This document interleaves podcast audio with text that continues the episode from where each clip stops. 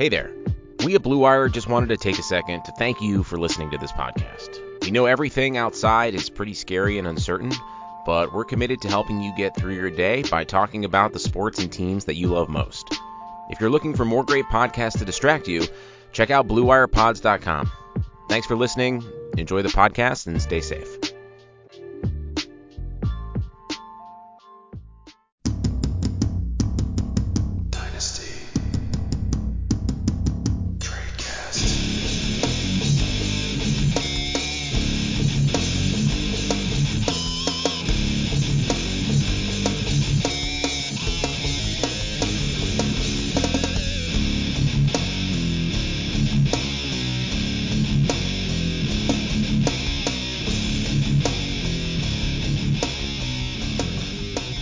Everybody, and welcome to another edition of the Nice Tradecast, brought to you by RotoViz Radio and our friends over at Bet Online and Blue Wire.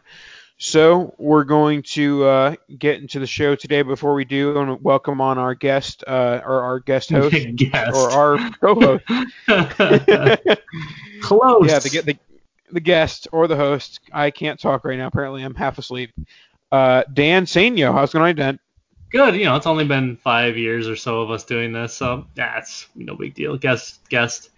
I was trying to make some sort of joke and it wasn't landing, so I just kept on like making myself look worse. and I've been here for the last like three episodes. there you go. So, as always, we're here to give the dynasty takes, and before we get into the, the takes and the stakes and the cakes, we got to let you know about ourselves, Rotoviz, rotoviz.com slash radio.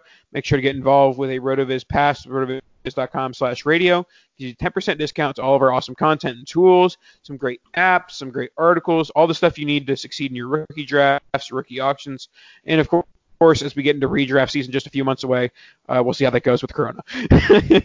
but anyways, uh, make sure to subscribe, rotoviz.com slash radio, 10% discount. Uh, get involved in the action and support the podcast. All right, so today, about an hour ago, I realized that we have an we have a few annual, you know, episodes that we do every year. We have our Anatomy of a Bad Trader, which we haven't done this year, and there's there are several others, but the one we haven't done that I wanted to do today was who's going to lose their job, or as our former, or I guess still he's still our friend, but our former co-host uh, uh, Eric Bertzlaff used, used to call this "Who's going to lose their jerb?" I think it's a South Park reference. I, I don't really know, but shout out to Eric for "Who's going to lose their jerb?" And, and so, also be, because of the times, maybe we can just call it the rookie replacements. yes, I got called out on Twitter. Um, so rookie replacements. Who is going to be replaced by a rookie uh, and put to the second string or the third string if there are second string guys. So basically, who are, who are the players that are going to lose value due to players incoming through the NFL draft? And so we'll cover guys that, that may lose value and how we approach that. Maybe even possibly, you know, say, hey, this guy is already losing value because he's perceived to uh, be replaced, and so. You know, let let's say that uh, you know go buy him because he's not actually going to get replaced when people are you know already valuing like like he's going to be, right? That's right. There we go. All right, so let's get into the show. We'll go position by position. Our first position is going to be quarterback, as it usually is, and we'll go through the list of guys that I think are possible to lose their jobs to incoming rookies, or lose their positions to incoming rookies. And our first one is Tyrod Taylor.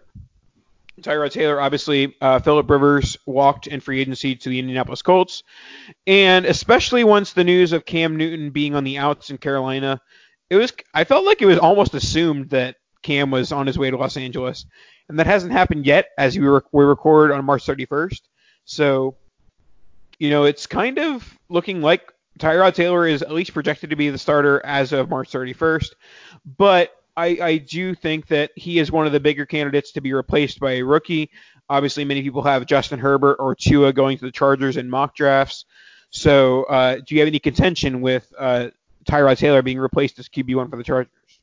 Well, it's an interesting one. I feel like I feel like if he's not replaced this year, he'll obviously be replaced in the very very near future. The big thing with Tyrod is when he's been given the opportunity, he's he's been relatively good. He hasn't been a, a game changer, you know, or, or an elite quarterback or anything like that. But he's been above average. He doesn't turn the ball over. He's he's scary with his legs, and he's got a ton of tread left on the tires. He's really only played three seasons, and he's been in the league since 2011. You know, you look at those those three years with Buffalo, where I mean, he, he still didn't attempt a ton of passes, but he played in all but I think four games in those three seasons. So it, you know, there always is the little bit of injury concern because of the way that he plays. But he's he's a really nice bridge QB if you're going to go for one of the quarterbacks that maybe isn't super polished. So maybe the Chargers really like Jordan Love or they really like Jalen Hurts, the guys that need a little bit of work, you know, it, getting a, a, hold of an offense or, or kind of honing in their mechanics with their arm. Obviously, we know a couple of those guys are, are good runners. Maybe they do go the Herbert route, or or they need a year for Tua to be able to to fully heal. I, obviously, we don't think that Burrow is going to go anywhere past one. So I think Tyrod's going to be a guy that maybe is the one year starter. I, I, kind of the way the moves have gone and the fact that they didn't go after Cam right away or Jameis makes me think that they're content with Tyrod being a one year starter. And um, you know, I, I'm I'm all for it. I think he's he's great in that role. I think he's kind of always gotten a bad rap because I mean the, the numbers aren't super gaudy, but he he can play. There's there's definitely no doubt about that. So I think there's no doubt that that uh, the Chargers bring in a new quarterback. I just don't know if he's going to re- be replaced immediately. I would guess it's going to be at least a half of a season. We'll get out of Tyrod. So he, he might be a nice budget super flex or two QB league guy just to have for for a little while to get those early season points. Yeah, and he's a perfect example of a guy who he's going to be cheaper in March, April, May than he will be in week three when you have an injury to your quarterback and you need to be starting a guy who has a job at that moment. And so he's a guy that I'd be looking to stash on my Superflex bench. But I would say that the best case scenario for him for this year would be if Tua goes to Los Angeles because Tyrod is good enough that they can ride out a season, be a 4 and 12, 5 and 11 team, and you know start to build that team toward the future. I don't think the Chargers are any sort of a win now mode, especially if they end up taking Tua at six or three or wherever it may be. So I, I like Taylor in the simple fact that he is probably going to be the starter for at least a few weeks, and I think that few weeks turns into most of the season if it ends up being Tua. Another thing that gives him a, a little bit healthier of a bump for Tyrod is the fact that he's actually got some some decent assets around him. You know, you have Keenan, you have Mike Williams, you have Hunter Henry, you have uh, Austin Ekeler. I'm guessing they probably bring in another back to go along with Ekeler, but you have an offense that's, you know, they're, they're coherent. Uh, he didn't exactly have that in Buffalo, and they were still, I mean, they were okay. So yeah, I, I see Tyrod as as a nice, you know, kind of stopgap guy, and and we'll see what direction they go. It's looking to me like they're planning on just the rookie path with Tyrod, but I'd be all for a Cam Newton sighting, even if it does crush all of my Tyrod hopes and dreams. Our next one is going to be the guy who probably has the least hope from a Knights perspective, and it'll be Andy Dalton. Uh, there was some hope for him to end up with one of these starting jobs, but they the starting jobs dried up very quickly, and now we have basically three guys: Andy Dalton, Jameis Winston, and Cam Newton, all searching for like two or three jobs, maybe, and even those jobs might be occupied by rookies. So Andy Dalton, d- does he serve any more purpose than basically an emergency backup in Superflex?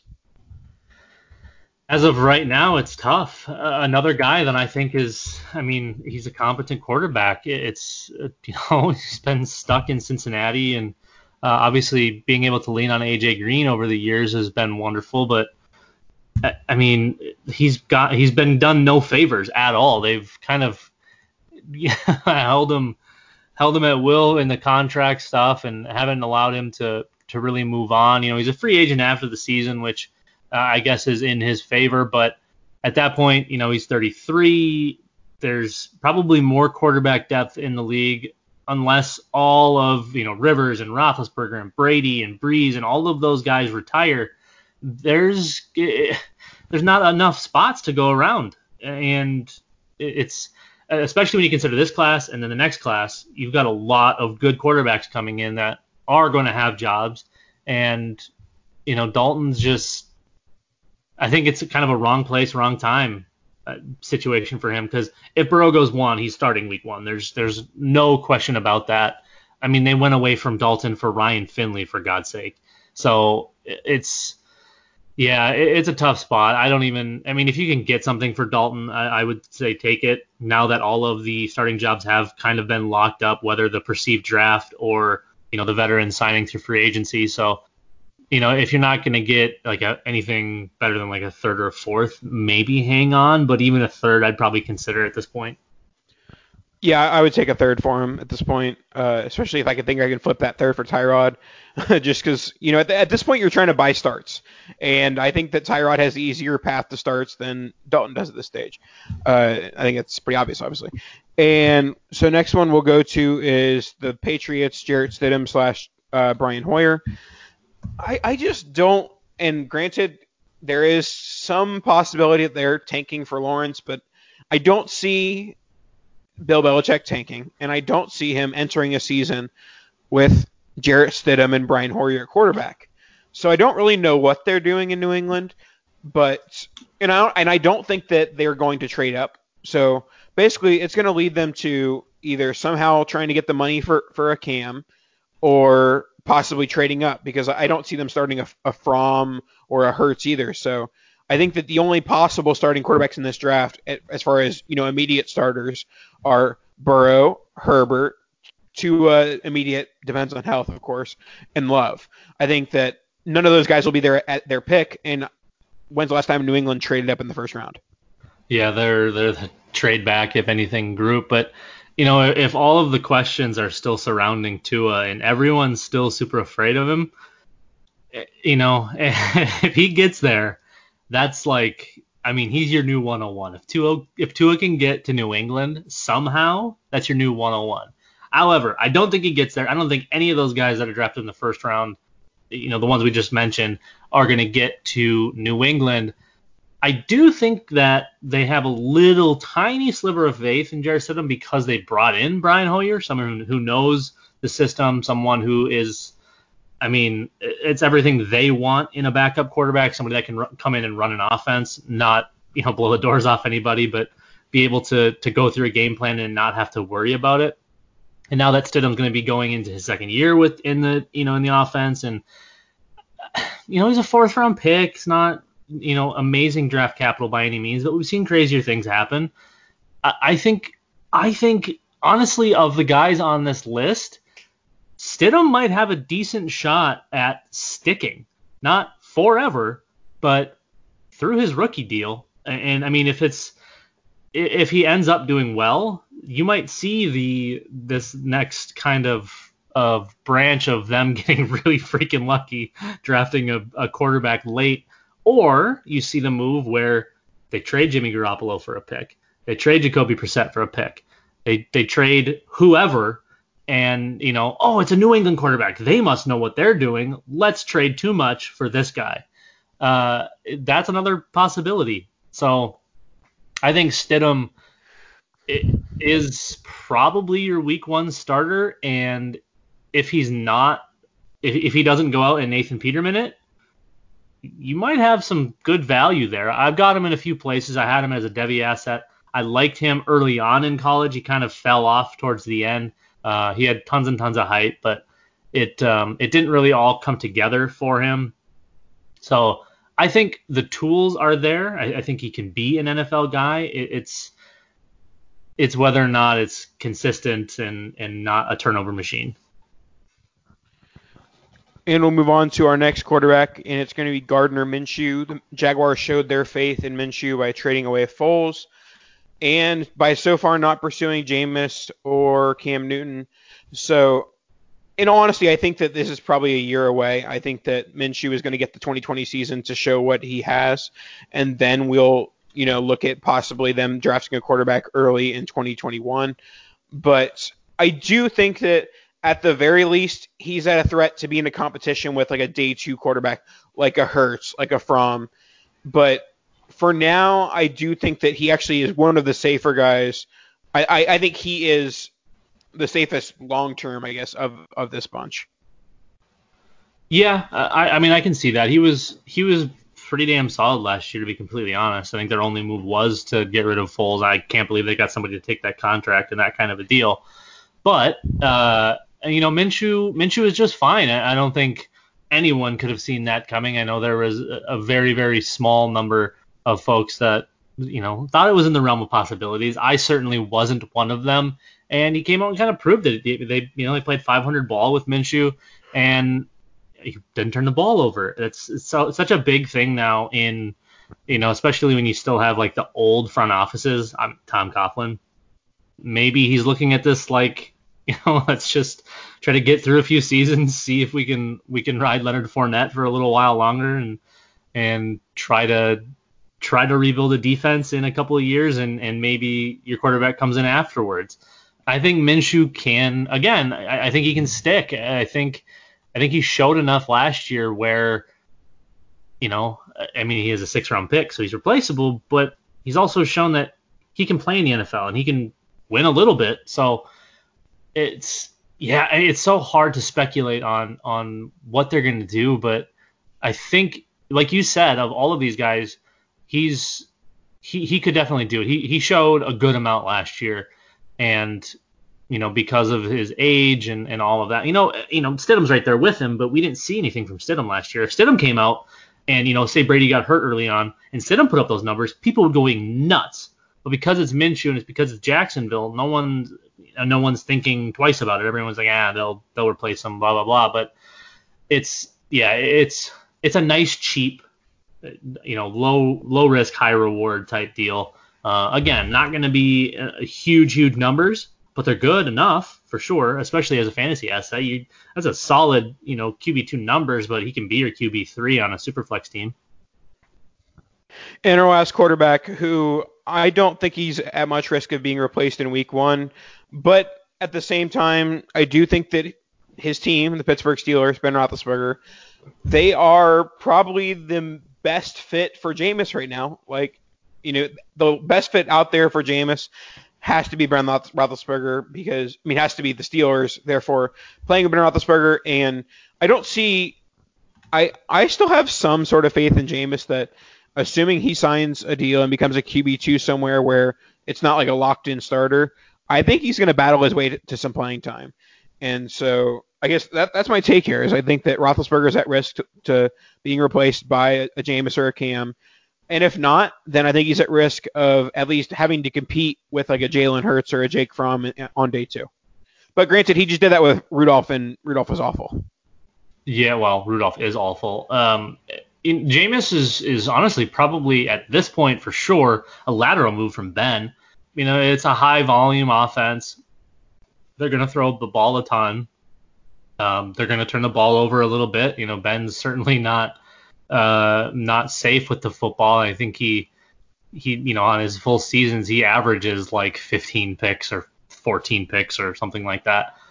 And Jameis would would make a lot of sense here. I, I think I think they try to give Ben a farewell tour, but I do think he's out after this season. They do have an out on the contract after the 2020 season. So uh, I feel like this is probably it. We've heard about Ben retiring since it seems like forever now. So it, it could be a clean break, and that could just be it. Uh, I would like to see them bring in a rookie, but yeah, I, I feel like Jameis, Jameis here would be would be a really really good move for Pittsburgh. And if Ben does happen to miss time or or he's not fully healed and ready to go, that's a very very easy changeover to go from Ben to Jameis. All right, let's move on to the running backs, and we're going to start with Jameis Winston's former teammate Ronald Jones, or as Tom Brady called him, Ron Jones. So obviously, pretty much the entire offseason, many have projected the Bucs to take a running back on day two. And I don't see that not happening at this stage. You know, maybe a Dobbins, maybe a Clyde Edwards-Helaire, but there has to be something because the Bucs are in win now mode, and I don't see them going into the season with a Ronald Jones who hasn't really shown much at the NFL level to have as like the backup plan. So like, what if Tom Brady's arm isn't as good as it used to be, which it's not. Yeah, I, I mean they they're probably going to lean a little bit more on on the run than we'd like to because of Brady. and I, think I've probably said it enough on the show where people know that I, I do like Ronald Jones. I think he can be an NFL starter, not necessarily a bell cow, but I, I think he's a really nice 1A or 1B for an offense. Um, he had some opportunity last year, however inconsistent. It, um, you know, he, he definitely flashed, and you can kind of look up and down the schedule and see that a lot of his big stuff happened against kind of shoddy defenses.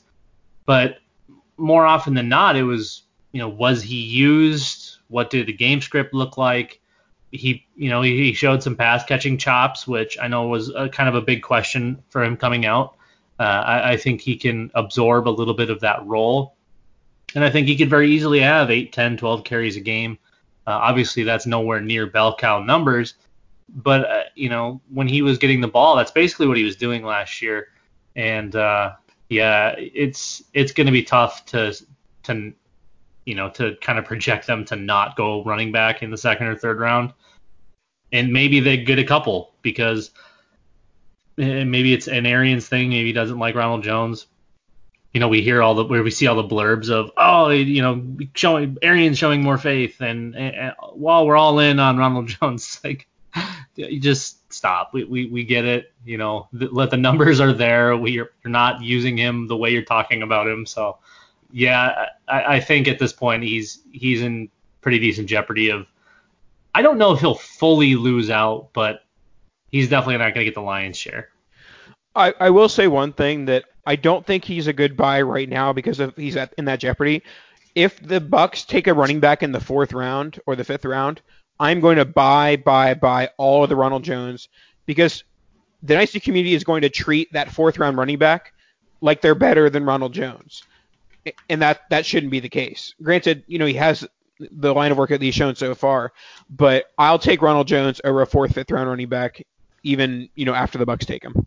For sure. And, and I mean, if you go look at the historical data on that, all of your successful drafted running backs – are from rounds one and two. You see a few smattered in from three, four, five, six, and seven, but it's nowhere near prominent. And you know, Ronald Jones, he, he falls in, you know, in, in the, the criteria of a first or second round guy. He was a 38th, well, I think he was 38th overall pick. Um, and unless they're going to spend similar capital two years later, which they could, and there's good backs in this in this class. There's going to be great ones available around that pick. Uh, I don't know where they pick, but it's gonna be it's gonna be interesting to see. But you, I think you're right. If they go if they go running back anytime after the third, uh, it's probably Ronald Jones' backfield. Yep. All right, we're going to combine two backs here that pretty much have kind of the same story. We have Mark Ingram and Damien Williams, both on high potent offenses. Both have benefited from that, and both at high risk of being replaced by a rookie running back both because they're a little bit on the older side, as well as the fact that they are on teams that can afford the luxury of a J.K. Dobbins early or a D'Andre Swift early. So, uh, w- which one of these two guys are you worried about most, or are they both at equal risk of being replaced? Well, I think they're both pretty equal, uh, you know, equal risk of being replaced. Um, Ingram was somebody I was pushing hard to sell because I, I think uh, during the season last year, at this point, you're not going to get enough for him. But during the season last year, people were overpaying for him left and right because of what he was doing, because of the offense that he was in. Um, you know, he, he's 30 now, I think, and they do have an out on this contract after the 2020 season. So for me, it's always a, a get out a year early rather than a year late. And I, I think if you didn't get out during the season, it, uh, it, it just wasn't going to work out for you. And with Damien Williams, there was you know there was so much hype about it, and and it got out of control. Obviously, there was a lot of uh, a lot of naysayers, and they were right for the most part. He had his his days, but uh, again, you know, he, he's an unrestricted free agent after the season, so they're going to bring in someone. It, is does that mean he loses his job week one? Maybe, maybe not. Maybe he gets a little bit of work here and there. Uh, I still think Darrel Williams is a little bit part of the plan. He he looked good in his limited work. I know a lot of people like the other dude that I think played like four snaps Darwin all year. Thompson. Darwin Thompson. Yeah, that was a good one. People giving up second round picks for him. Good Good job, guys. Uh, I, I don't think he's a factor in this. You know, you look you look again. We're going to talk about, especially with running backs. This class is so strong that the fourth round running back there could stick because it's Patrick Mahomes and Andy Reid offense. Whatever they use is going to happen. It just so happened that Damien Williams could stay healthy and they were mixing in other backs, whether it be Shady McCoy, you know, Darrel Williams, not using Darwin Thompson, obviously. Uh, yeah, I, both of these guys I, I, think are on different teams in, in 2021. So it's uh yeah, I, I hope we see an earlier rather than later back go to Kansas City so that we don't have to question it or worry about what's going to happen. Um, I do think a rookie most definitely takes the Kansas City job. And, uh, you know, Baltimore might be content with riding Ingram until the wheels actually fall off because he looked okay to pretty damn good some weeks last year. But uh, again, it, it, comes to a value standpoint. You're not going to get anything for Dam- Williams. You might still get a little something for Mark Ingram. But if you wait until after the draft and both teams end up going with running back in you know the second or third, you, are not going to get anything for either one of these guys. So uh, if you have owners showing interest in either, I think now's probably realistic year, last chance, unless for some reason, you know, Baltimore goes an entire draft without taking a running back. Then we all have egg on our face. Uh, obviously, Justice Hill is still there, and who knows with him? I don't think we saw enough of him last year to to make any calls on that.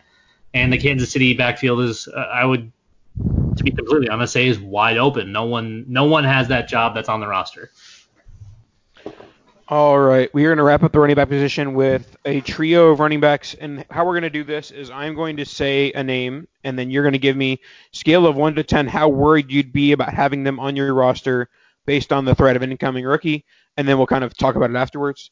So, first one, Devin Singletary. Negative three. Todd Gurley. Seventeen. Kerryon Johnson. Eight. Okay, I will first respond to the Todd Gurley 17. I don't see it. I, I don't think that he needs to worry about his job right now. I think the Falcons have many other needs. I think they brought in Todd Gurley. I think they have, you know, some NFL running backs behind him. And so I, I think that the earliest the Falcons would invest a running back would be like the fifth or sixth round, in which case that's not a threat to Todd Gurley. So I'm not worried about Todd Gurley whatsoever. He'd be on the like the three scale to me. I'm more worried about his health than I am about an incoming rookie. Singletary, I also agree with you, but I have seen some mock drafts that have had him in day two, uh, but I don't really see the Bills going in that direction, especially after they gave up picks for, for Stefon Diggs. And Kerryon Johnson, he's not a guy that I thought of before I sent out the tweet and someone responded with with Kerryon Johnson. I I don't think he's shown enough to be like, oh, of course Kerryon Johnson's not going to get replaced, but I don't I don't really see the, the Lions as a prime like early running back candidate, but I wouldn't be shocked if they took one on on the third round either. So. For sure, yeah. Singletary to me of, of the group is, I mean, obviously has the most upside at this point, but uh, I think they've kind of filled that that offense in around Josh Allen. Now getting you know their their big time wide receiver and Stefon Diggs. I, I feel like they focus on everything else rather than the skill positions with Gurley, I, I, think it's more of what the future holds rather than week one, as far as my concern there. One year contract, we don't know about the health. Yeah, Atlanta's nice, uh, especially for running back usage. So we could see Todd Gurley, you know, with a top five running back season very, very easily, assuming he's 100%. And, you know, the the knee is, you know, it holds up and whatever else is there. Um, he's probably got the highest short-term ceiling of of the three. I think Singletary isn't really all, all that far behind. And Kerryon, it just never felt to me like they were all in on him. You know, it it he didn't. You know, he, again, it's another one of those guys that that shows a little bit, but doesn't really feel like he's hundred percent there. Um, the passing game work, I, I, think, is is one of my, I guess, greater concerns. uh, you know, rookie season, he only played like eight or nine games, and he was okay in the passing game. But last year, playing, I think he played eight games, he did almost nothing. Um, that's my biggest concern when it comes to Kerryon Johnson is he's going to be slid down to the the Marlon Macks of the world, the uh, the formerly Sony Michel, the guys that could potentially do okay in in carries, but when we're you know when PPR now is is the new the norm. I mean everyone's no one says standard anymore. It's just you know it's a PPR league. He's not going to be the guy you're going after to get as a RB two. Uh, I just it, it doesn't feel like Detroit ever really was all in on him, and, and I, I don't see enough upside or enough, I guess, ability there where they don't bring someone in. Uh, maybe it's not early. It might not be first, second, third, but I, I think they bring in somebody to compete for sure. Yep, that makes sense. And I, I do think that the general public isn't valuing Kerryon like he could possibly lose carries to the draft. So, uh, with that being said, we should hear a word from our sponsor. With currently no NBA, NHL, or MLB, you might think there's nothing to bet on. Well, you'd be wrong. Our exclusive partner still has hundreds of sports events, games to wager on, all sorts of different things. Or you can let them bring Vegas right to you with their online casino and blackjack. All open 24 hours a day, all online, which includes their $750,000 poker series. If you're into props and entertainment betting, you can still bet on Survivor, Big Brother, American Idol, stock prices, and even the weather. Visit their website and join today to receive a 100% welcome bonus with your first deposit. Be sure to use our promo code BLUEWIRE, that's B L U E W I R E. Bet online, your online wagering experts. All right, now let's get into the wide receiver position, which uh, we, Dan and I were talking just before the show about how this is a very deep wide receiver class, but it's just an odd wide receiver, you know, atmosphere for teams. Like either teams have one stud and nothing else, or they have a you know a, a group of studs like a you know a Calvin Ridley, Julio Jones, or Mike Evans, Chris Godwin or they have absolutely nothing, a la the Raiders or the Jets or some other team or the, the Texans at this point. so you know it's kind of hard to find players that are going to be replaced by the rookie draft, by the NFL draft slash rookie draft. Uh, but one guy who was replaced last year and I think is going to be further replaced this year is Corey Davis.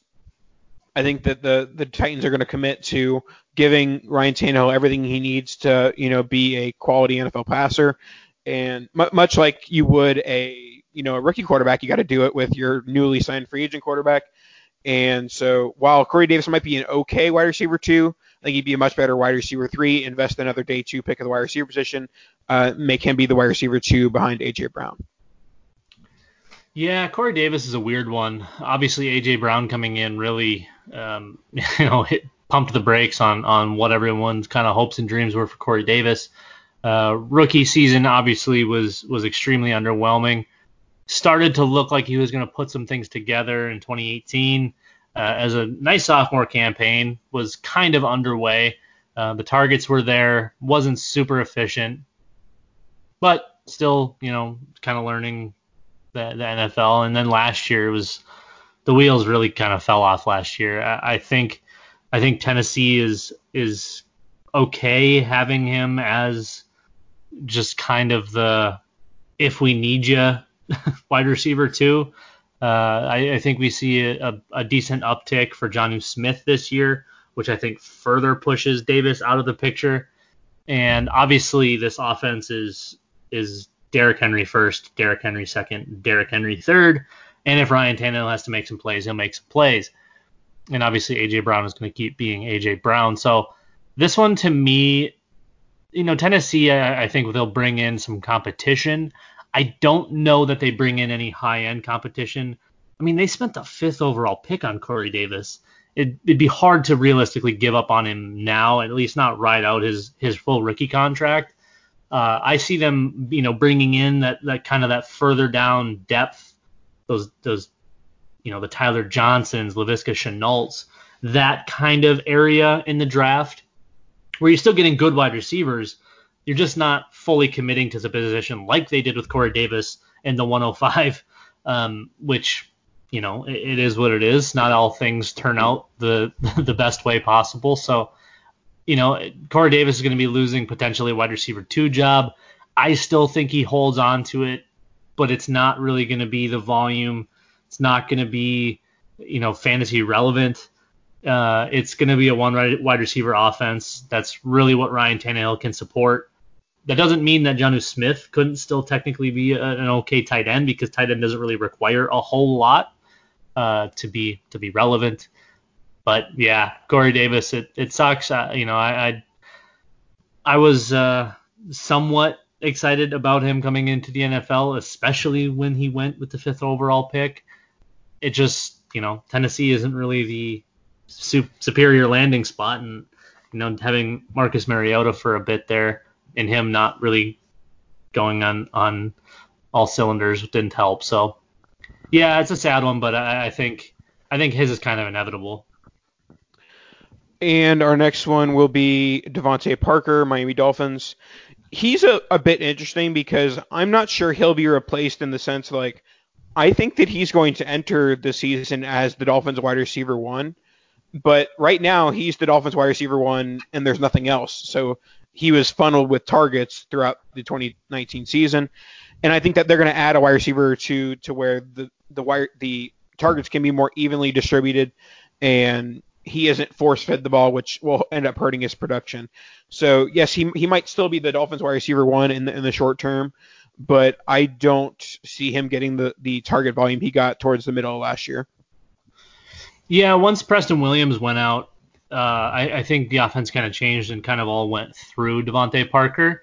However, you know, and then they do have the potential out after this season on the contract but he is technically signed through 2023, not you know crazy money by any means.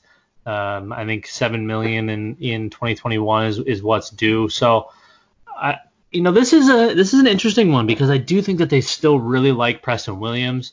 Uh, who knows how how he comes back, um, whether he's fully healthy or he needs a little extra time, whatever it happens to be. I think he showed enough last year where these two could be a formidable one-two punch. And then you you know you consider the Mike Gesicki kind of coming on here now. It's going to be what year three. It's kind of when we see tight ends start to come into their own. I think this team really focuses on a what they're going to do at quarterback, and as far as offense goes, running back. I think everybody's everybody and their mother is is projecting a, a running back to the Dolphins relatively early. Uh, I would assume in the first couple of rounds. This team has a lot of holes as well. So with DeVante Parker and with Preston Williams, maybe they focus on the other holes instead of trying to get one of the marquee names. Uh, I, I would again like like with Tennessee see them going a little further down the list, going after some of the depth rather than the high end stuff, and try to build this team out a little bit. Try to try to fill in around whoever their their next franchise quarterback is going to be, whether it's you know Tua or Justin Herbert or Jordan Love. And crazy things can happen. We never know. But uh, honestly, I feel pretty good, surprisingly, because of the way the career started with DeVante Parker. I feel pretty good about he and actually Preston Williams in this offense. Uh, hopefully, they don't bring in a potato for a quarterback, but uh, I think these two guys are actually relatively safe. And we'll close out the wide receiver position with Hunter Renfrow. It's he's an interesting case because nobody is considering him the Las Vegas Raiders wide receiver one. When at this time he is. I mean, you know, it's not Nelson Agholor, and you know they they haven't drafted a wide receiver yet. They're going to draft a wide receiver, maybe two, maybe three at this point. Who knows? But do you think that maybe we are overestimating what's going to be coming in for the Raiders because I feel like what is Renfrow probably like an eighth, ninth round startup value. Like, are are we trying to kind of like giving away his targets before that we should have? No, I, I think I mean he he didn't have a real big chunk of the offense to begin with. Um, but he gained it with like everyone just falling off the face of the earth. yeah, no, no, for sure. I, I think you pretty much can write in CeeDee Lamb or Jerry Jeudy to the Raiders. And I think you're right. I think they bring in probably at least one more of decent value to try to surround their quarterbacks with players that they need. Obviously, they already have Josh Jacobs in there uh, as the running back who can kind of take over that that work. But Hunter Renfrow, to me, isn't going to be anything more than their slot guy. He's what like five nine and he weighs like a buck seventy. So, you know, you can kind of take it with whatever you want, but you also still have Tyrell Williams, yeah? He's he's still a thing. Is he? I have no idea. yeah, I mean, I, I, think they would have already had to cut him if they were going to cut him. I, I, think that deadline is passed, but he's due like 11 million. So it, it's going to be whoever they draft first round, Tyrell Williams, and then Hunter Renfrow, and that's if you know a tight end doesn't come into play, or they decide to actually use Josh Jacobs as a pass catcher because I don't know if you knew this, Nathan, but Josh Jacobs is actually a really good pass catcher. I did you know that he went to Alabama and he was actually pretty good at it there? Wow, that that's breaking news to me. All right, we'll close out the show with a couple tight ends. I'm gonna go with the one that I'm gonna talk about, and then you'll talk about the one you're talking about. Uh, my first is Blake Jarwin. Uh, this is more of a hopeful one because I think that, granted, this tight end class is yucky, but if we get an Al- Albert OK to Dallas with Dak Prescott and Amari Cooper and Michael Gallup, I think that is an absolutely great offense for Albert OK to end up in. So uh, that's what I'm rooting for. I'm rooting for uh, Blake Jarwin to lose his job to, to Albert OK. But uh, do you, you said before the show that you think that Jarwin is safe. Why do you think that's the case? Well, I mean, they just signed him to a, a, decent contract. It's not a monster by any means, but he's due like what average four million a year, something like that. I don't know. I feel like they wouldn't they wouldn't bring him back with a decent contract if they didn't think that he was going to be part of the offense. Uh, he looked the part last year in his very limited role, but he was efficient with his targets. He you know he took full advantage of any time anytime he did get the ball, it seemed to go decently well. We just didn't get a lot of volume. I think he had one week of more than five targets. So, you know, we, we haven't seen him with, with full volume.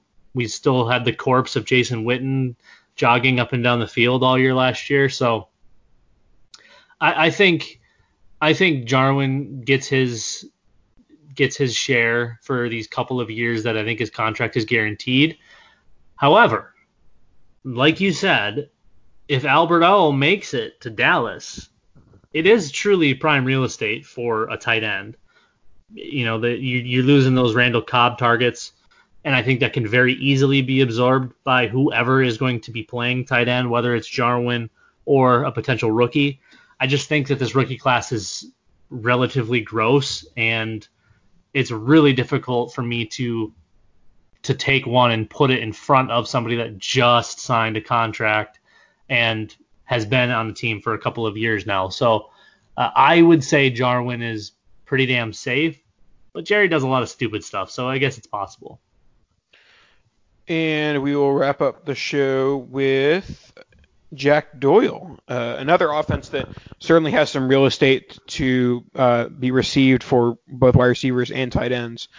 Uh, what are your thoughts on Jack Doyle possibly losing, uh, you know, being replaced? Well, after 2017, everyone thought Jack Doyle was going to be like the guy, and then Eric Ebron happened. It was pretty good when they used him correctly, and we well 2018 I think was was you know a little different because Jack Doyle was injured, but then last year you see a, a pretty steep drop off in targets from that 2017 season. And, you know, again, it's another guy that I think signed a decent contract just a couple of years ago. But how comfortable are they? That's yet to be determined, I guess. They do have a clean out after this season.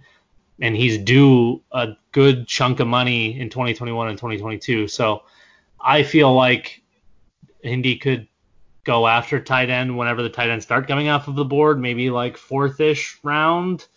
Uh, that feels probably about when a lot of these guys will will start to come off. And you know, maybe maybe it's not just Albert O. There's a couple of other guys that that are okay. They're more Cole like, Kmet. yeah, you know, kind of a, a similar to Jack Doyle type there. Um, but you get the more athletic bunch, the the playmaker down the field types. I feel like is going to fit better in the Indy offense. But you know, you, have Philip Rivers who has had the luxury of throwing to some pretty damn good tight ends over over his career too. So whatever tight end it's going to be, I think is going to be valuable. Um, I don't know that it's going to be Jack Doyle. I think that they could find someone that they like uh, to you know to play tight end here with Philip Rivers as as kind of his final send off. But I think this year for sure is going to be a nice tight end season for again whoever it's going to be. It's it's a weird one. Um, I've never really been a huge huge fan of Doyle and kind of was hoping that Ebron would stick, but now he's in an even better situation for tight end. So maybe there's a, a we we stick with the two tight end stuff. They seem to do okay with that, and Ty on the outside, and then they continue to you know pound Marlon Mack between the tackles for way too many times for not that many yards and score a couple touchdowns. For sure. All right. Uh, that'll wrap us up for today's podcast. Thanks so much for listening. And uh, any last words, Dan? Stay inside. Wash your hands. Be kind to others. Stay away from old people. I agree with all those things from my lovely co-host, not the guest, Dan Sainio. Kadosh.